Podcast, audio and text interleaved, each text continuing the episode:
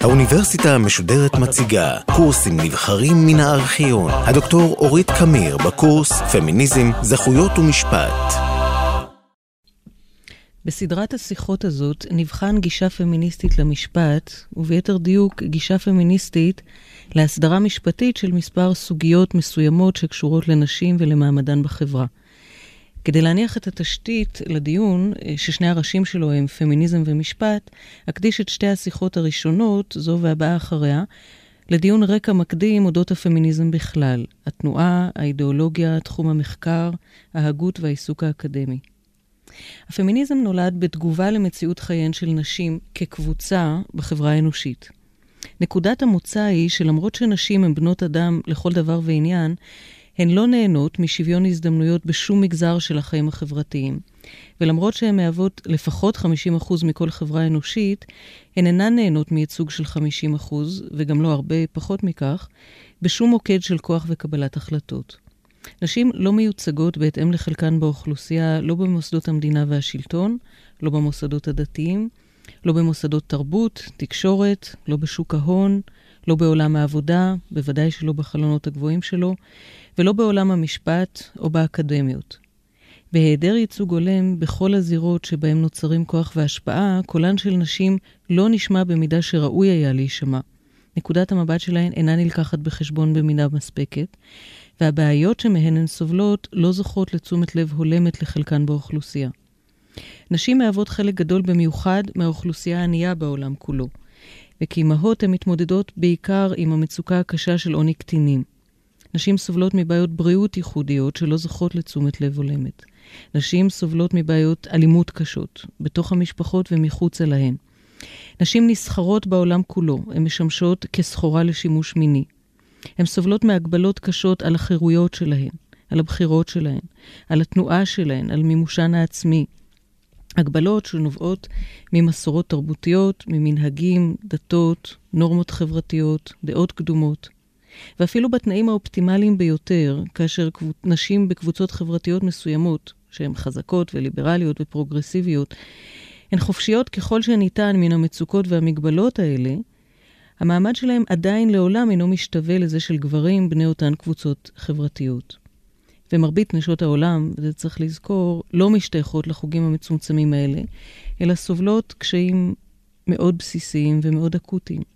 כדי להדגים מהי מצוקה של נשים כנשים, די לחשוב על מצבן הבלתי נסבל, המוכר כיום היטב, של נשות אפגניסטן תחת שלטון הטליבן.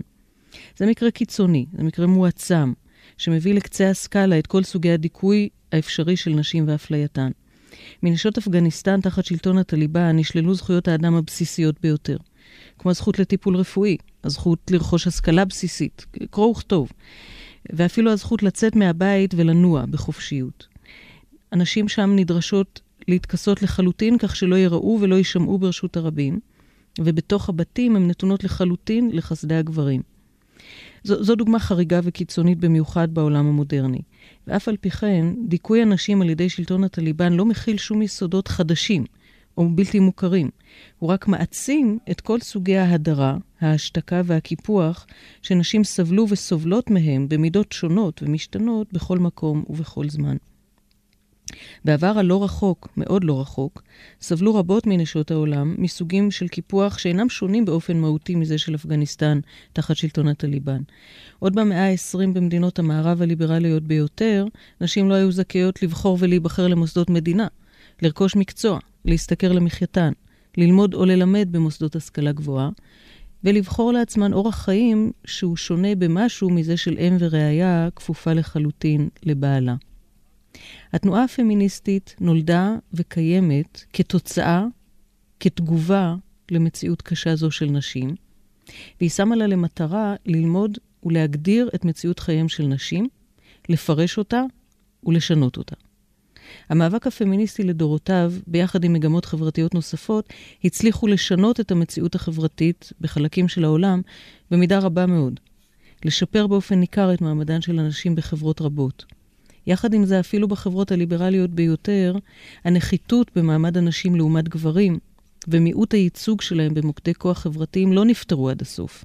ודפוסים בסיסיים של קיפוח לא, השתנה, לא השתנו במידה מספקת, ולכן תפקידה של התנועה הפמיניסטית לא הסתיים, והיא ממשיכה להיות תנועה, תנועה חיה ופעילה ותוססת. הפמיניזם, אם כן, לאור מה שאמרתי עד כה, הוא תנועה אידיאולוגית, שמטרתה שיפור מצבן של נשים בעולם, והיא משלבת בחובה פעילות חברתית אקטיביסטית והגות תיאורטית ואקדמית. היא מעודדת הגדרה עצמית, העלאת מודעות, העצמה, מוביליות חברתית ושחרור, ביחד עם מחקר ביקורתי שיטתי של כל תחומי מדעי האדם, לרבות ההיסטוריה האנושית, הביולוגיה האנושית, פסיכולוגיה, פילוסופיה, דתות, ספרות ומשפט. הפמיניזם איננו עשוי מקשה אחת, והוא לא תנועה מאורגנת כדוגמה של מפלגה ברורה, עם הנהגה ברורה ומצע שיטתי ו- ומתפקדים ששייכים למפלגה הזאת. במהלך מאתיים שנות קיומה, התנועה הפמיניסטית הקימה והקיפה מספר עצום של פעילות והוגות במספר גדול מאוד של מדינות בכל רחבי העולם, ואפשרה ועודדה התפתחות של מגוון גדול מאוד של זרמים וכיוונים והדגשים שונים.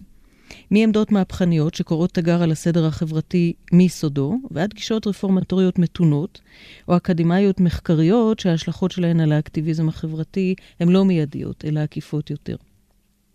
אם בכל זאת ננסה להגדיר מכנה משותף רחב, שהוא בהכרח לא מדויק, אבל חשוב להגדיר אותו, ניתן להגדיר את הפמיניזם כתנועה שחושפת את מנגנוני הדיכוי של נשים על ידי המערכות הגבריות הקיימות, ואת הדרתן השיטתית ממרכזי כוח ושליטה, ופועלת לשם העמקת המודעות למצוקתן הקבוצתית של נשים, לקידום מעמדן ולתיקון עולם.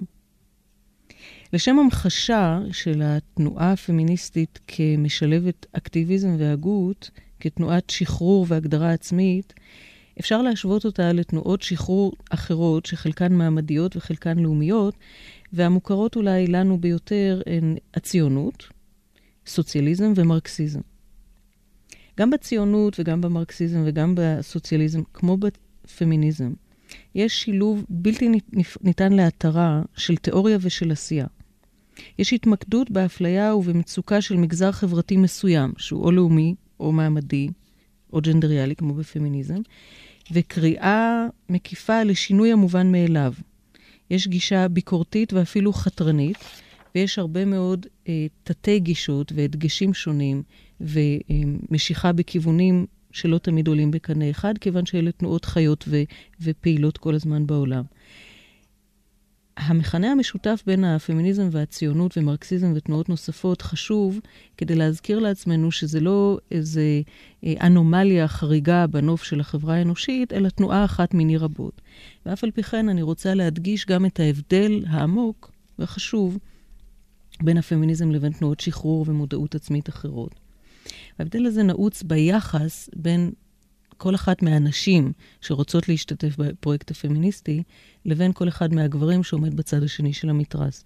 כי תנועות שחרור ותנועות הגדרה עצמית בדרך כלל שואבות את כוחן מהגדרה עצמית של קבוצה מסוימת כנגד, ביחס לקבוצה אחרת שבה הן נאבקות. הציונות מגדירה את עצמה כנגד, למשל, קבוצה אנטישמית שמדכאת יהודים. המרקסיזם מגדיר את קבוצת הפרויקט, פרולטריון כנגד הקפיטליסטים והקפיטליזם.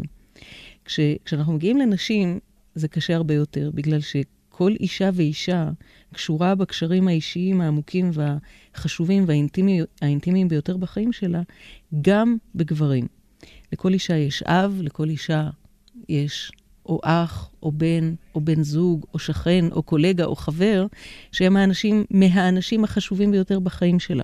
ולכן אנשים כקבוצה, בשונה מתנועות אחרות, לא רוצות להילחם עד חורמה ולהיפרד ולעזוב וללכת למקום אחר ביחס לקבוצה שכנגדה הם יוצאות. העובדה הזאת של הקרבה האישית הרבה מאוד בין נשים לגברים, מקשה על נשים להזדהות כפמיניסטיות, מקשה עליהם לאמץ מאבק כולל, וגורמת לזה שהמאבק הפמיניסטי הוא הרבה יותר מסובך, הרבה יותר מורכב, ונמשך לאורך תקופה הרבה יותר ארוכה מאשר מאבקים אחרים. זה דבר ש... שכדאי לזכור אותו לאורך כל השיחות שלנו. כיוון שהפן האקטיביסטי של התנועה הפמיניסטית זה שמתמקד במאבק נגד העוולות והמצוקות, הוא אולי קל יותר להבנה אינטואיטיבית. אני רוצה לייחד את uh, מרבית דבריי היום, דווקא להצגת הפן ההגותי, התיאורטי, שחשיבותו רבה להבנת הפמיניזם והפמיניזם המשפטי בפרט, שבו נעסוק בשיחות הבאות. אולי אתחיל בהבאת מספר דוגמאות לסבר את האוזן, מה משמעותו של מחקר פמיניסטי במספר תחומים שונים של מדעי האדם.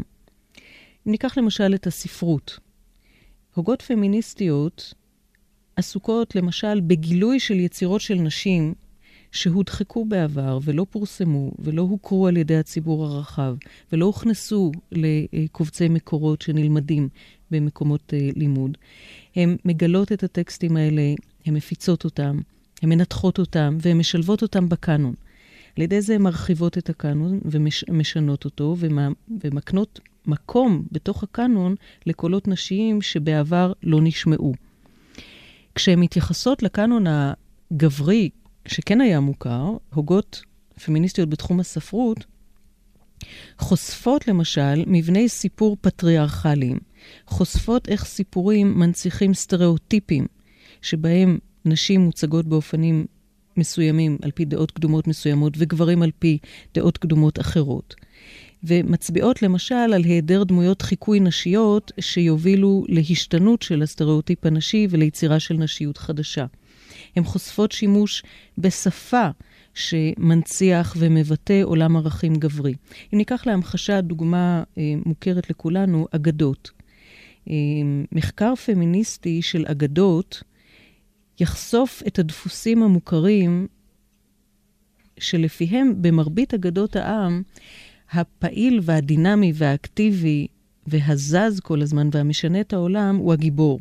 בעוד שהגיבורה היא עדינה ופסיבית, ומחכה ומצפה ויושבת בבית, ורוצה שהוא יושיע אותה. הגיבור הוא זה שיוצא לגלות את העולם ולגלות את עצמו, ועל ידי כיבוש העולם הוא מממש את עצמו, ועל ידי גילוי העולם הוא מגלה את עצמו, והגיבורה יושבת בבית, ובסבלנות אין קץ והקרבה עצמית, עושה את מה שצריך לעשות כדי לאפשר לגיבור לממש את עצמו, וכדי לחכות לו ולתמוך בו ולהיות שם כשהוא חוזר. ההגדרה העצמית שלה היא דרך ההגדרה העצמית שלו, הישועה שלה היא דרכו וכן הלאה. הדפוסים האלה שנמצאים בתוך כמעט כל אגדות העם, חיכו לחשיפה על ידי חוקרות פמיניסטיות כדי שנראה אותם. ואחרי שרואים אותם אפשר לתת עליהם את הדעת ולחשוב על הערכים שהם מבטאים, על מה רצוי ומה לא רצוי, מה רוצים לשמר ומה רוצים לשנות.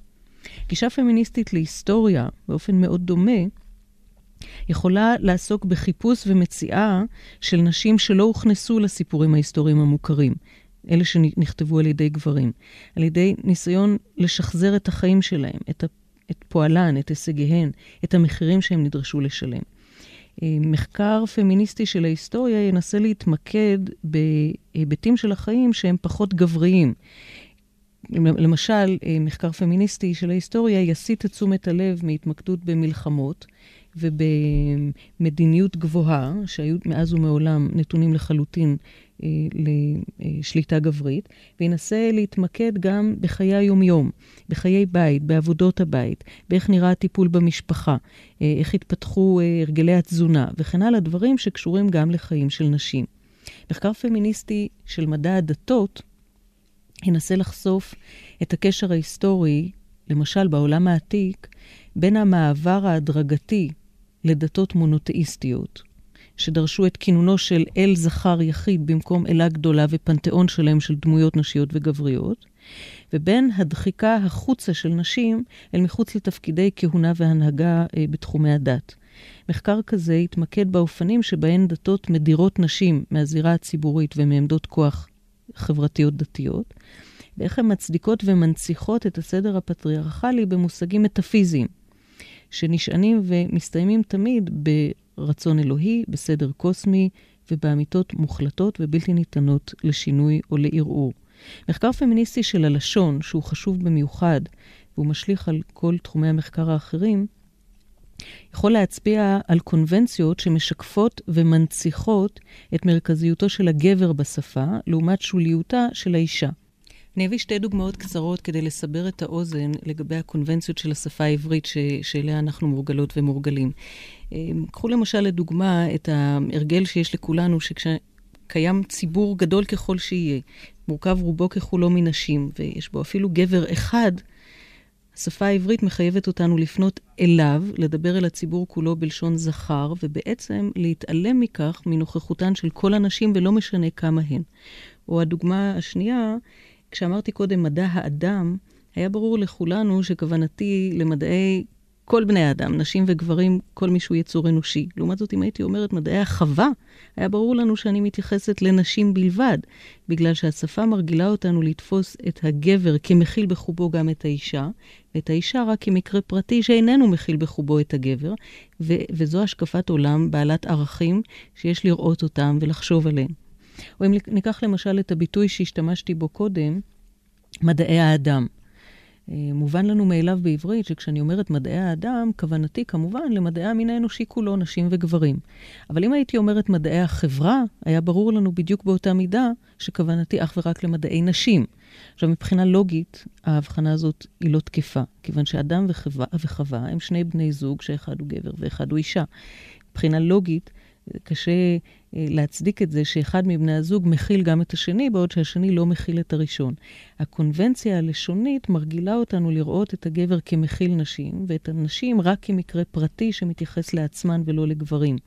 והמחקר הפמיניסטי של הלשון הוא זה שחושף את הקונבנציות האלה ומאפשר לנו לראות אותם ולתהות עליהן.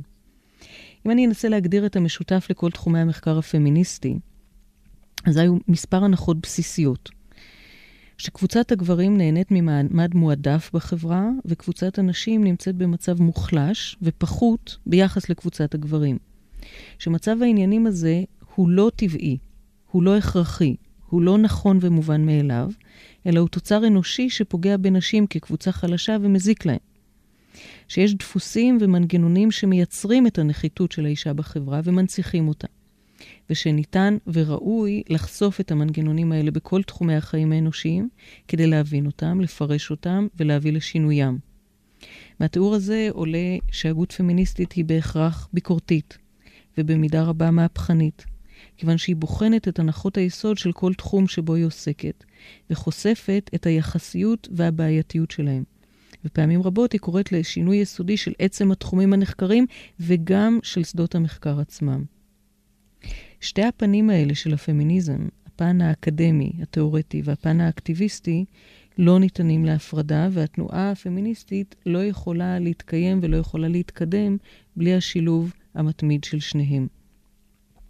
ההגות הפמיניסטית מזהה מצוקה, האקטיביזם משתמש בתובנות הללו כדי לפעול על המציאות ולשנות אותה, וכשהמציאות משתנה, צצות בעיות חדשות, שמספקות קר פעולה להגות פמיניסטית חדשה, שנדרשת שוב לבאר ולפרש ולהסביר ו- ולחתור לדרך לשינוי. לקראת סיום השיחה, אני רוצה להדגיש שעצם ההגות הפמיניסטית עצמה, היא בהכרח מכילה מחויבות אידיאולוגית, והיא בדרך כלל מכילה מידה לא מבוטלת של אקטיביזם בעצם היצירה ההגותית. הוגות פמיניסטיות חושפות מנגנונים פטריארכליים לא רק בהיסטוריה או בספרות שהן מבקרות, אלא גם בשפה ובז'אנר ההגותי עצמם שבהם הן משתמשות. ולכן הן בהכרח קוראות תגר על עצם המערכת שבתוכה הן פועלות ומנסות לשנות אותה. אביא מספר דוגמאות לאקטיביזם טיפוסי לעצם ההגות הפמיניסטית כהגות. כך למשל הבחירה שדיברתי עליה לעסוק בנשים ובחיים שלהם.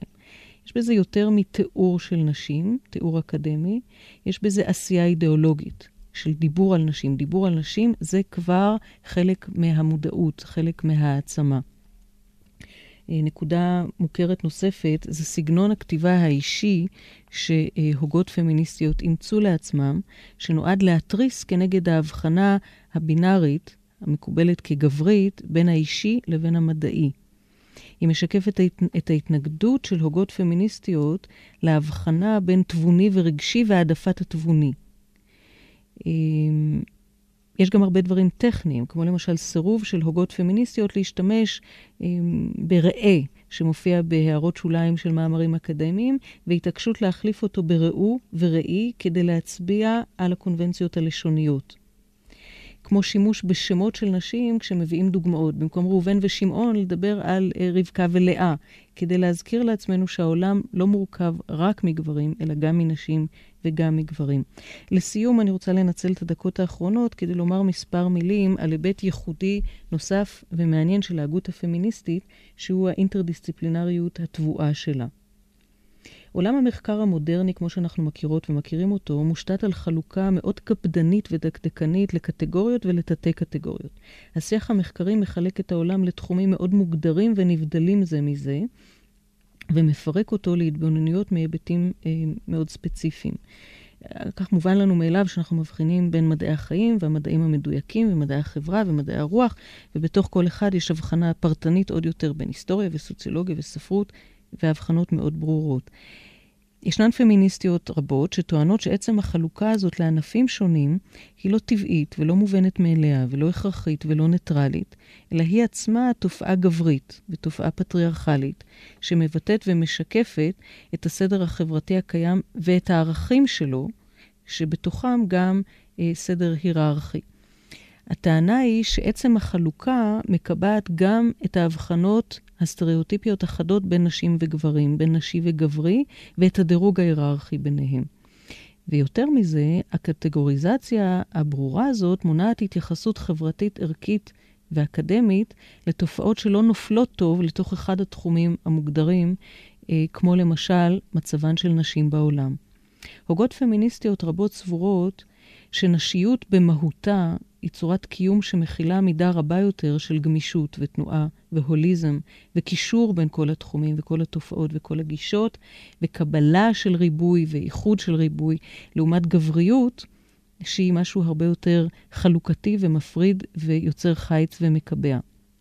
אבל גם פמיניסטיות שלא בהכרח מקבלות את ההבחנה הזאת, מאמינות שהפמיניזם מחייב התגברות על החלוקה הגברית לתחומים ספציפיים, כדי שאפשר יהיה להתייחס לנשים ולמצוקות שלהם מכל הזוויות ובכל כלי הניתוח במשולב, בעת ובעונה אחת. הן סבורות כי מחקר ממשי ומשמעותי של נשים מחייב התבוננות פנורמית על החיים ועל המצוקה של נשים מכל ההיבטים, מכל שדות המחקר והשיח, שרק גישה כזאת יכולה לאפשר לקלוט את היקף התופעה של דיכוי נשים והמצוקה שלהם בכל תחומי החיים האנושיים, בכל הרבדים, בכל ההקשרים הקשורים כל כך אחד לשני, ומשולבים של דתות ומבנים מדיניים והגות פילוסופית והיסטוריה ותקשורת ומשפט ולשון וכל השאר. שבירת הגבולות בין התחומים השונים היא לכן עמדה פמיניסטית, מרכזית, הגותית, אקטיביסטית של שינוי עולם. יש מדענים רבים שנרתעים מהגישה הזאת, הגישה האינטרדיסציפלינרית, אבל כאן המאבק הוא גלוי וחזיתי ומפורש. לסיום, הצגה בסיסית של התנועה הפמיניסטית מחייבת התייחסות לפחות לשני היבטים, שאחד זה סקירת ההיסטוריה והכרונולוגיה של התפתחות הפמיניזם, והשני הוא הכרת מושגי יסוד פמיניסטיים בסיסיים שמבטאים את הערכים והעקרונות של התנועה הזאת, ואת שתי המשימות האלה אנסה לעשות בשיחה הבאה.